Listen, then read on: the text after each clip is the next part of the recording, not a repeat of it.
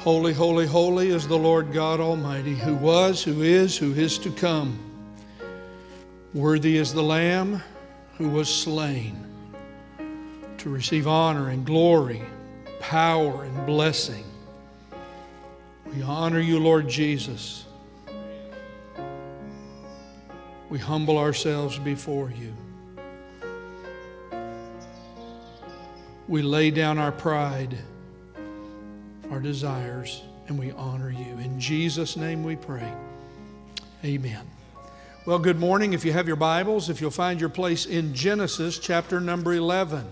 Good morning. I'm Pastor Mike. It's an honor to have you here uh, this uh, Sunday following Thanksgiving.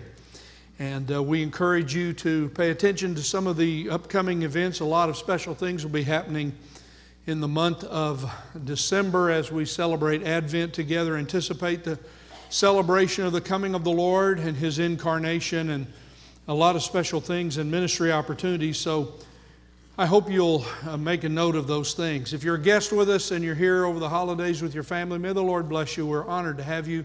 Please let us know if we can do anything for you. I finished today in Genesis what we've been uh, calling, or what I've called, remember your Creator. It's our call, it's our responsibility. So I stand here this morning to remind all of you on this day, this final Sunday of November 2023, remember your Creator.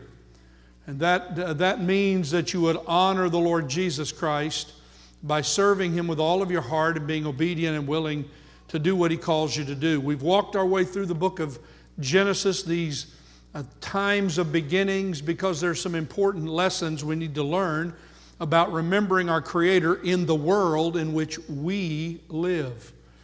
And the truths found in these historic words, by the way, I remind you, Genesis chapter 1, all the way through the Word of God, these are historic events that we're looking at and we're reminded of today, and even the one that we'll look at today are historic events that have happened on this planet. Some happened pre flood. Many of them, we don't understand all about that except what God's Word tells us.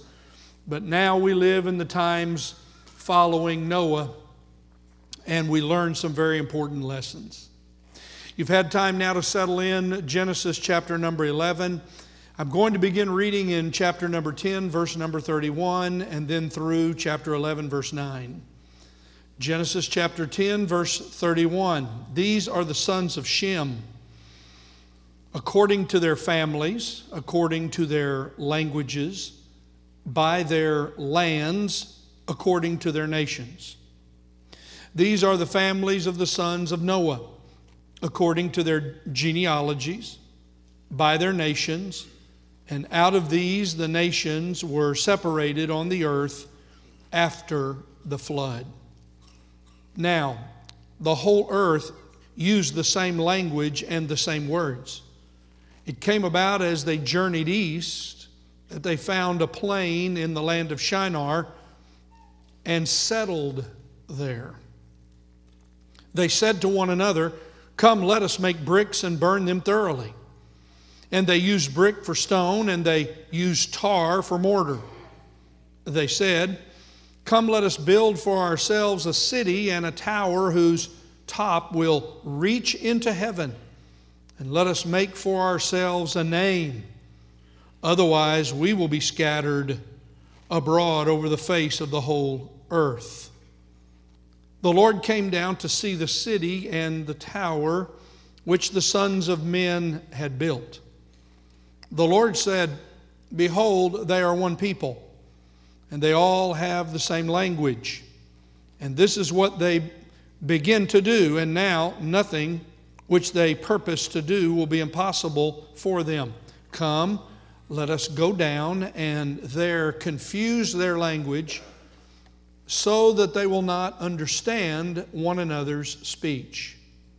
So the Lord scattered them abroad from there over the face of the whole earth, and they stopped building the city. Therefore, its name was called Babel because there the Lord confused the language of the whole earth, and from there the Lord scattered them abroad over the face of the whole earth. Now, Heavenly Father, bless the reading of your word, and may the Holy Spirit be our teacher today. In Jesus' name we pray. Amen. The focal truth today is this that we remember God today who controls prideful nations accomplishing his purposes through Jesus Christ.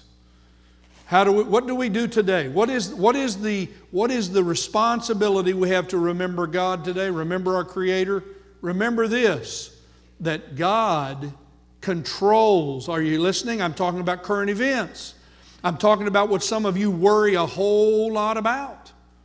I'm talking about something that causes some of you to stay up at night and you have dread and you have fear and you have terror. Listen to listen to me now. Remember your creator. He controls all nations, prideful nations accomplishing his purposes through Jesus Christ in this world. Now, that has for us some very important responsibilities and truths that I want us to think about today.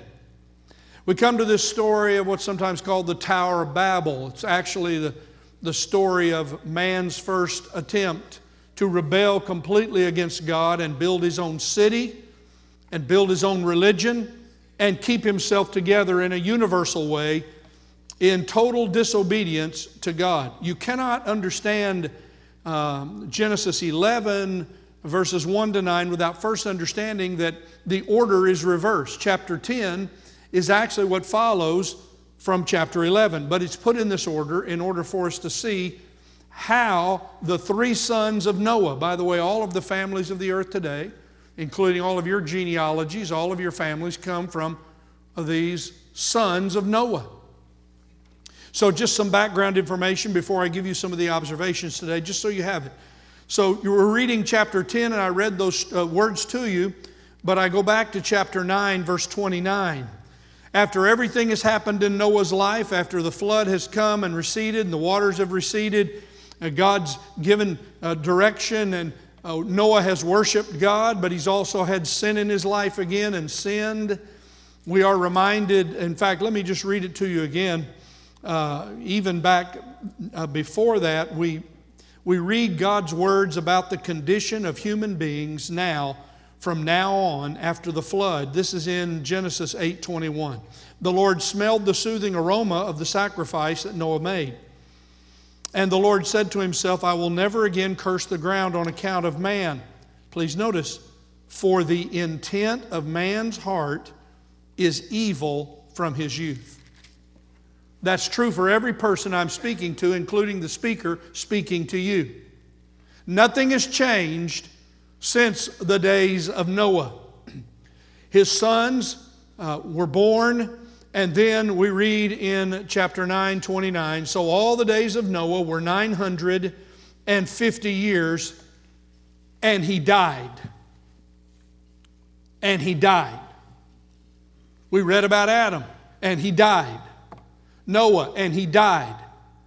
And I remind you today, one day you will die.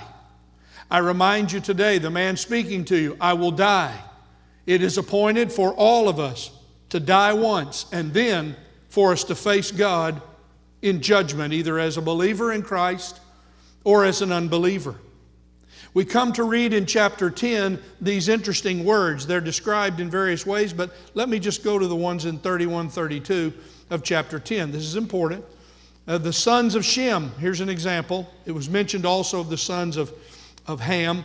Uh, but notice in verse 31. Now, notice, according to families, languages, lands, and nations. I'm speaking English today. You're listening and hearing me in our mother tongue born here, most of us in the United States of America, with our families of origin as they come and our genealogies and how our families made their ways to America. Notice, though, the description according to their families, according to their languages, by their lands, according to their nations.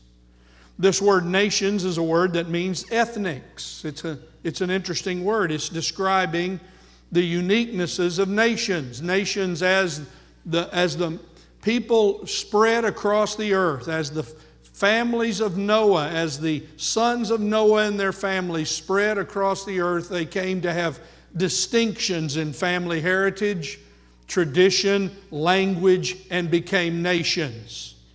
We find all of the work of God through the nations as the promised one is coming, Jesus Christ, who was promised in Genesis 3, the one who would crush finally the head of the devil.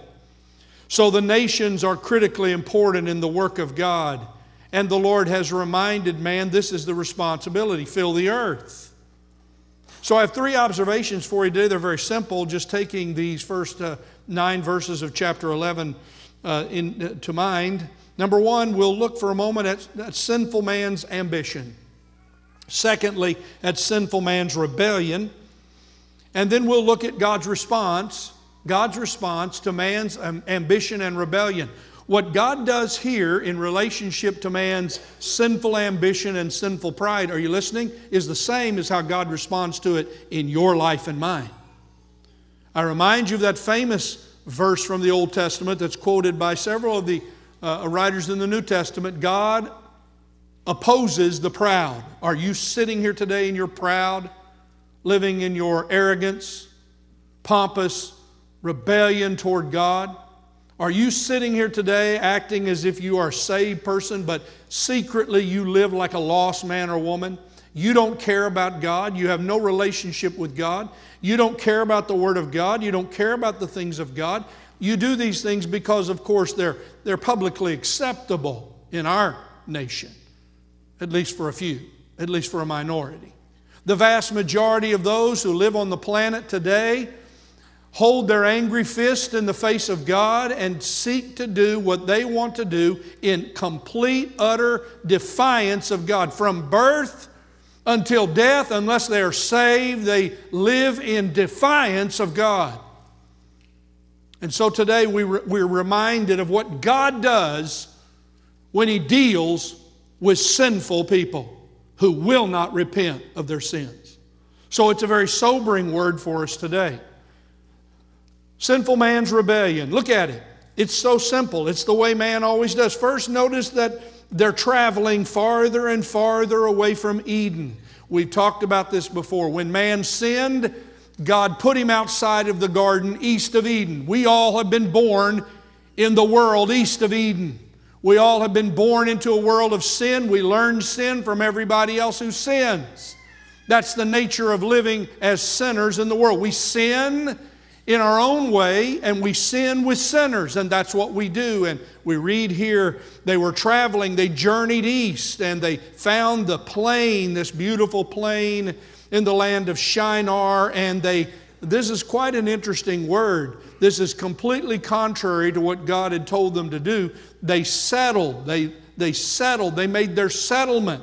This is where they decided to live as the people on the earth in this plain of the land of Shinar.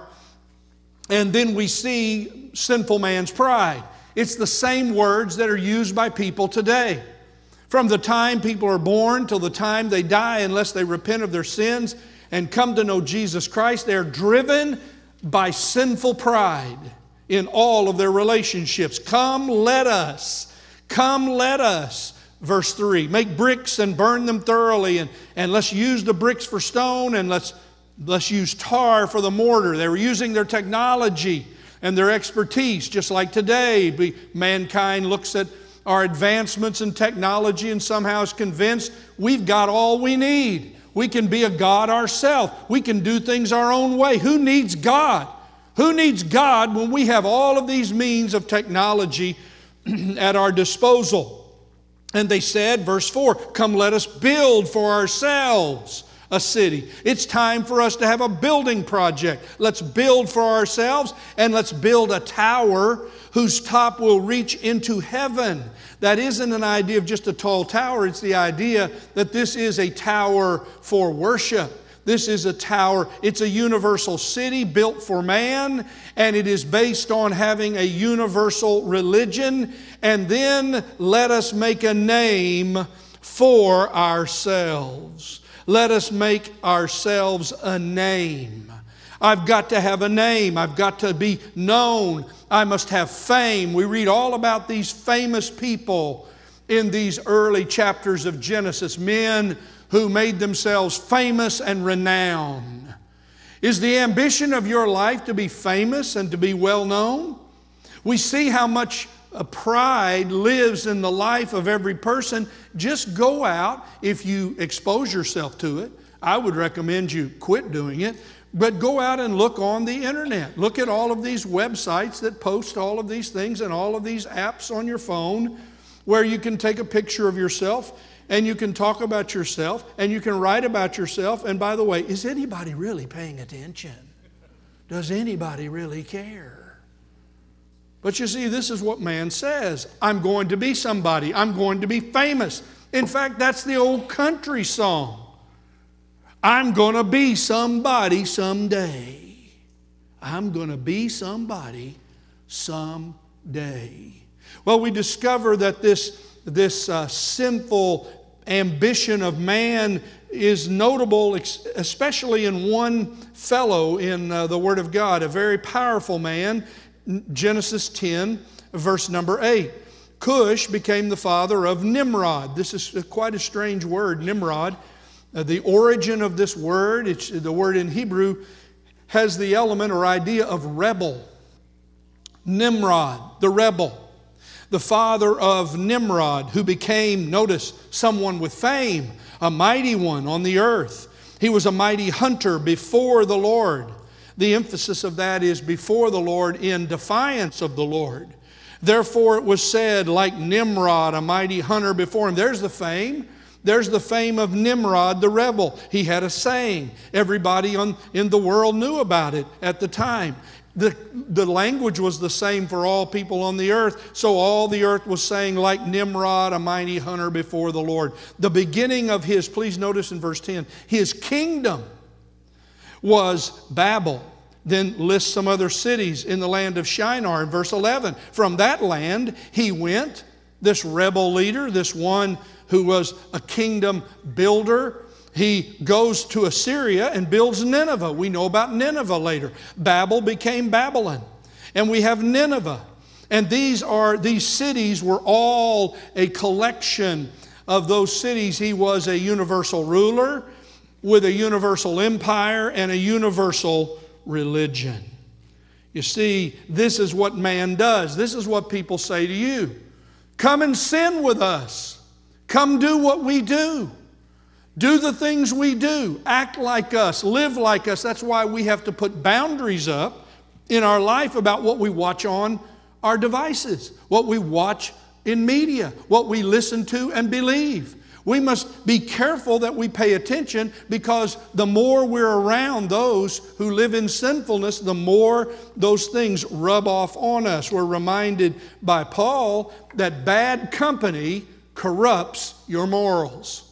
Bad company corrupts your morals. You've said more than one time to your children and your grandchildren, you ought not to be running with those people. But I'm asking everybody who's a part of this church who are you watching? Who are you listening to? Who are you associating yourself with? What boundaries have you set up in your life? Nimrod, this rebel, he emerges here with this city of Babel. I'm convinced that Nimrod was the one behind these words let's build the city. Let's build this tower. Let's worship. Let's have our own religion. And let's make ourselves a name. Notice verse 4 otherwise, we will be scattered abroad over the face of the whole earth. You see, pride is at the center of our sinfulness, and it never changes. Here we see the sinfulness of mankind tied to his ambition because God had said to them, let me just read it to you, chapter 8, verse 17. When Noah was getting off of the ark, bring out every living thing of the flesh that is with you, birds and animals, and every creeping thing that creeps on the earth, that they may breed abundantly on the earth and be fruitful and multiply on the earth. And so there's the command in chapter 9, verse 1. God blesses Noah. And what is his blessing? Be fruitful, multiply, and fill the earth. This was the same command God had given to Adam and Eve. Now it's given again. after the flood with this one family, Noah's family, and with his three sons, he is now to go, and they are now to go and fill the earth. But let's have a great name. Let's all just stay in one city. Let's have this universal city with our one language, and we'll do great things, and we'll not need the rest of the earth. But this is a direct disobedience to the command of God. God's word was fill the earth. You got to go places where you've never been before. You've got to go to cities and trust me. You've got to have assurance that I'm the one sending you out. You see, this is man's pride and his ambition. I ask you today this Are you living your life in arrogance toward God? No, I'm not asking about your religion. I'm not asking if you're a religious person. I'm asking that what's in your heart. I'm asking what motivates your values and your desires and your direction in life. Do you come at these things in your life as a servant, willing to do what God wants you to do as His servant in the world, or are you living a hidden life of pride and ambition? Well, you see, that's the life of the devil. That's the devil's life. The devil's life is a life of pride. And Nimrod is an example, this rebel, proud, rebel, rebellious, ambitious world uh, empire builder. You see, you build it and make it great, and then they put your name on it. You build it and make it great, and then you have something that you're proud of. You build it and make it great, and then you're the one at the center. Well, you see, all of these things remind us that God has a response to those who want to live and say, I'm the center, I want to be famous, I want to be the center of all things. You know, you can tell if you're proud if you get your feelings hurt when somebody says something that you don't like about you.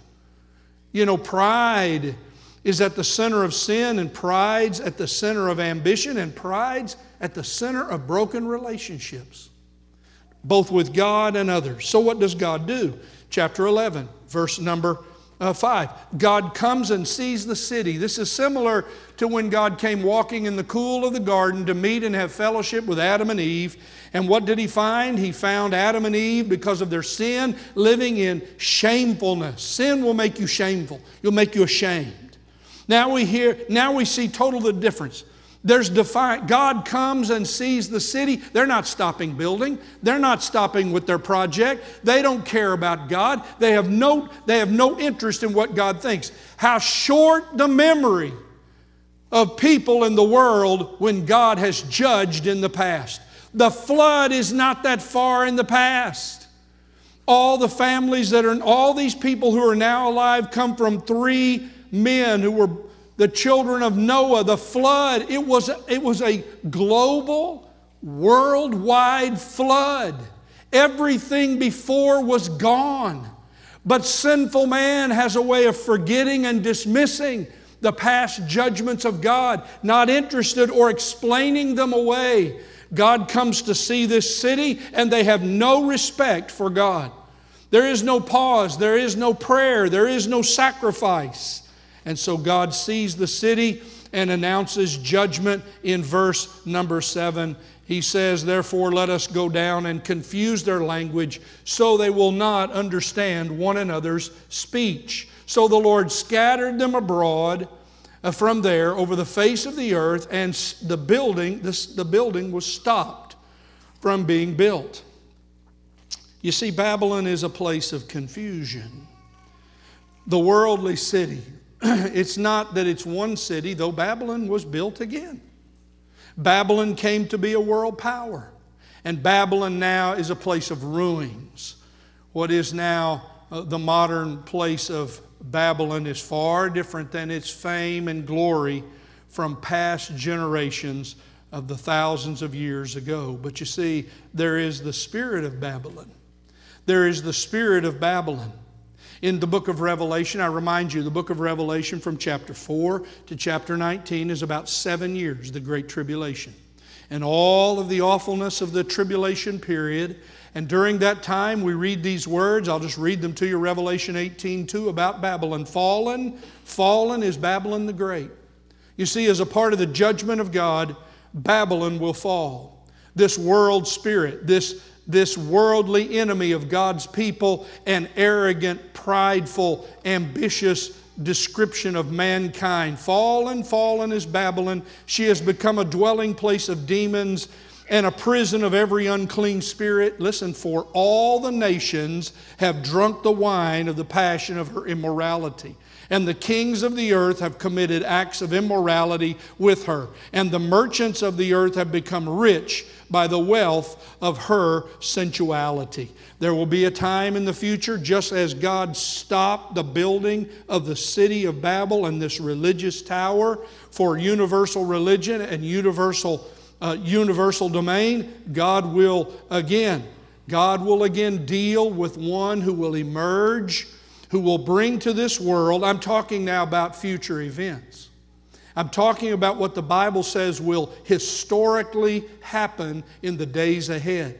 You see, in the last days, mankind is moving again toward a universal language, a universal currency, and economic system with a world leader, a universal world leader who will control all things in the world. All nations will be subservient to it. Don't laugh. The Word of God describes this just like Nimrod, just like the devil was behind the raising up this mighty one, Nimrod. There is one who is coming who is the one who deceives, as the, as the book of Revelation tells us. He's the one who deceives those who dwell upon the earth. He causes everyone who lives on the earth to be given a mark on their right hand or on their forehead, and he provides that no one will be able to buy or sell except the one who has the mark. You see, these united world nations will make war with the Lord Jesus Christ. And I remind you of the power of this one who is coming. And I want you to take your Bible in just the moments we have left and look to Second Thessalonians chapter number 2. Second Thessalonians chapter number 2. John the Apostle said in writing to the Christians of his day, You have been told that Antichrist is coming. I want to go on record this last week in November as your pastor that now you, now you in 2023 are being told by a preacher from the Word of God that Antichrist is coming. Don't be, dis, don't be fooled. Don't be tricked. Don't grin and smile as if Dr. So and so has talked his way out of it. Hear the Word of God. I'll just read it without explaining it, it's sufficient in itself. Paul writing to the Thessalonian church, Second Thessalonians chapter number 2, verse number 3. He's talking about the coming of the Lord Jesus and our gathering to him. Verse 3 Let no one in any way deceive you, church, for it will not come, the Lord's coming, unless the apostasy comes first and the man of lawlessness is revealed, the son of destruction, who opposes and exalts himself above every so called God or object of worship, so that he takes his seat in the temple of God, displaying himself as being God. This is, a, this is someone coming. This is someone who's going to live on the earth, a historic figure. Do you not remember that while I was still with you, I was telling you these things? You see, Paul told the church, I'm telling you. And you know what restrains him now, so that in his time he will be revealed. For the mystery of lawlessness is already at work. Look, we live in a lawless, godless, wicked, degenerating, degenerate world filled with wicked sinners, atheists who hate God, deny God, live without God. The mystery of lawlessness is already at work. Only he who now restrains will do so until he is taken out of the way. Then that lawless one will be revealed, whom the Lord will slay with the breath of his mouth and bring to an end by the appearance of his coming. It will take the Lord Jesus Christ to destroy this lawless son of destruction, this one who is Antichrist. That is the one who is coming, who is in accord with the activity of Satan, with all power and signs and false wonders and with all uh, the deception of wickedness for those who perish because they did not receive the love of the truth so as to be saved. For this reason, God will send upon them a deluding influence so that they will believe what is false, in order that they all may be judged who did not believe the truth, but took pleasure in wickedness. Nimrod says to the crowd, and they join him, Let us go and build a city. Let us do what we do. Let us disobey God and let us worship in our own way without any recognition of God. The Lord Jesus is coming, and the nations of the world, all of them, including the United States of America, all the nations of the earth, all the nations of the world in our pride, are under the control of Satan at this very hour, who continues to drive people to live in rejection of God and rebel against the Lord Jesus Christ. One of the most famous atheists of the day, his name is Harari. He is a Jewish man who is an atheist evolutionist, technologist. He writes and speaks. He influences those at Google. He influences those who are famous engineers and the rich and famous in our world today. He is, on the, he is on the circuit. You can look him up and listen to him online. This false teacher, this prophet, this false teacher says God seems to be making a comeback these days, but this is a mirage, according to Mr. Harari. God is dead. He lives in this way, so he says such things as this Humans are in the process of becoming gods. There is no God. They are becoming gods. And I quote to you again, just for the sake of time, the very, the very sad words, but the very real words of Nietzsche, the old atheist. Many of you studied about him. Listen, I can't believe in a God who wants to be praised all the time. You see, here's the nature of the world unless you come to know the Lord Jesus Christ and submit to Him and repent of your sins and call Him Lord and Savior, you're under the judgment of God. All the nations of the world are all planning and plotting today, but I remind you of this the Lord Jesus will judge all the nations and every individual in those nations from all past generations one day when He comes again. I remind you of this today. I remind you of this today that the Word of God promises that the Lord Jesus will come to the earth again, literally, physically, and reign, reign, rule as king from Jerusalem for a thousand years. And he will rule the nations, as the Word of God says, with a rod of iron. He will control all things that take place on this earth. And I remind you also of this what the psalmist tells us that the Lord nullifies the counsel of the nations. You see, the nations are meeting today.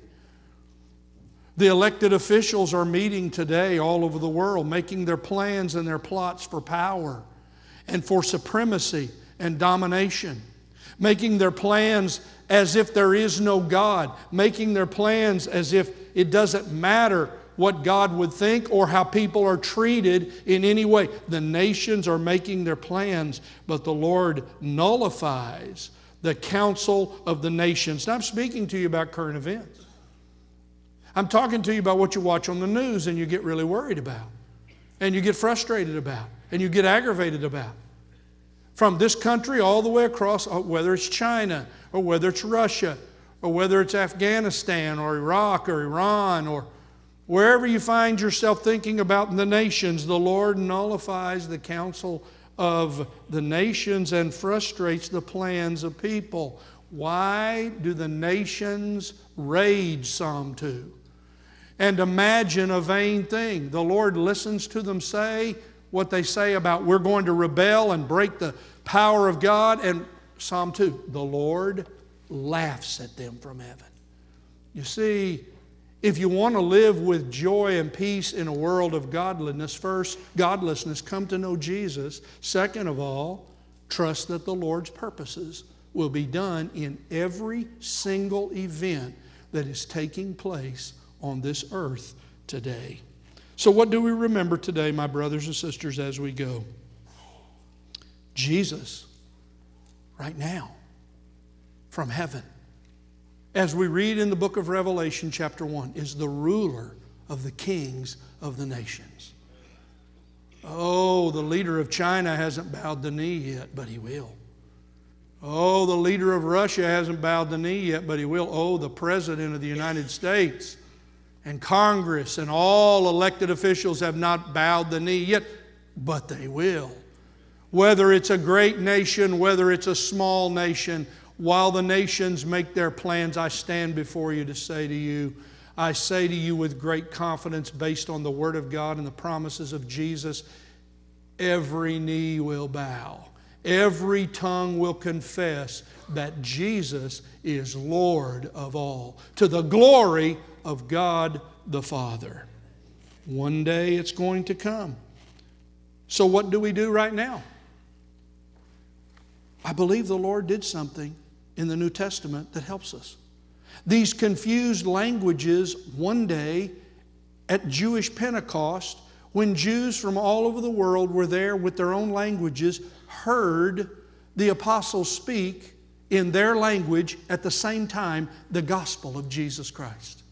And the, all the languages of the earth heard the truth of the gospel that Jesus Christ died for our sins according to the scripture he was buried and raised on the third day. They heard those words. And what did the Lord say after he rose from the dead, even prior to the coming of Pentecost? Are you listening, church? Go to all the nations and baptize them and disciple them in the name of the Father and the Son and the Holy Spirit. That is our job. The task of the church today is to go to the nations, to share the gospel to be unafraid, to be Christ's representatives on the earth. When the early church was told by Peter and John, uh, by the uh, religious officials in Acts 4, don't talk in the name of Jesus anymore. See, that happens in the world. Don't talk about Jesus. Don't talk about religion. Don't talk about your Bible. Don't talk about these spiritual things. Don't talk about religion. Well, when they went back and told the church, the church started praying and they prayed Psalm 2. I won't read it all to you, but I'll read you what they asked God to do. It's what this church should be asking God to do in these godless, wicked, end time days. Acts chapter 4 29. Take note, the church now asks the Lord, take note of their threats. God, take note of the threats of the world against us as Christians and grant your servants that we might speak your word with boldness. And they were filled with the Holy Spirit and began to speak the word of God with boldness. That's what we must be doing right now while the Lord is arranging things with all of the nations who think they're doing what they want to do. Can you imagine? Why, they were busy building, they were busy building the tower, and one day the brick mason couldn't understand the man digging the foundation. While they were building their city, and one was putting mortar, putting tar mortar on the side of the rocks, he couldn't understand the one who was digging out the dirt around the foundations. And the Word of God says that stopped the building of the city. Let me tell you, only what God wants done in this world is going to get done. That's what you and I must learn to do as followers of Jesus in the last days. We submit to suffering, we submit to whatever He brings across the path of the church. We're no better than the early church to suffer. We're no better than the early church. It is our responsibility to go and tell. So we've asked you. We've asked you, and I'm asking you again who's your one? Who is the one person that you know in your family or a relation with you at work or someone that's your neighbor who does not know Jesus Christ? I'm not asking about somebody in Cuba, I'm not asking about somebody in India. I'm asking about somebody who lives by you in this growing part of Middle Tennessee. Who's your one? We've asked all of you to go out and record your one that you're praying for God to give you an opportunity to share the gospel with. And my prayer is that this church will be obedient to what the Lord has told us to do in the last days. Oh Lord, look how bad it is. Yes. And the Lord says, Go tell them that I've, I have come so that they might have life and have it more abundantly. We keep telling, we keep going, we keep discipling until Jesus comes again. To the praise of the glory of His grace, the Lord is near to the door, and we pray as a church as we go. Come, Lord Jesus. Come, Lord Jesus.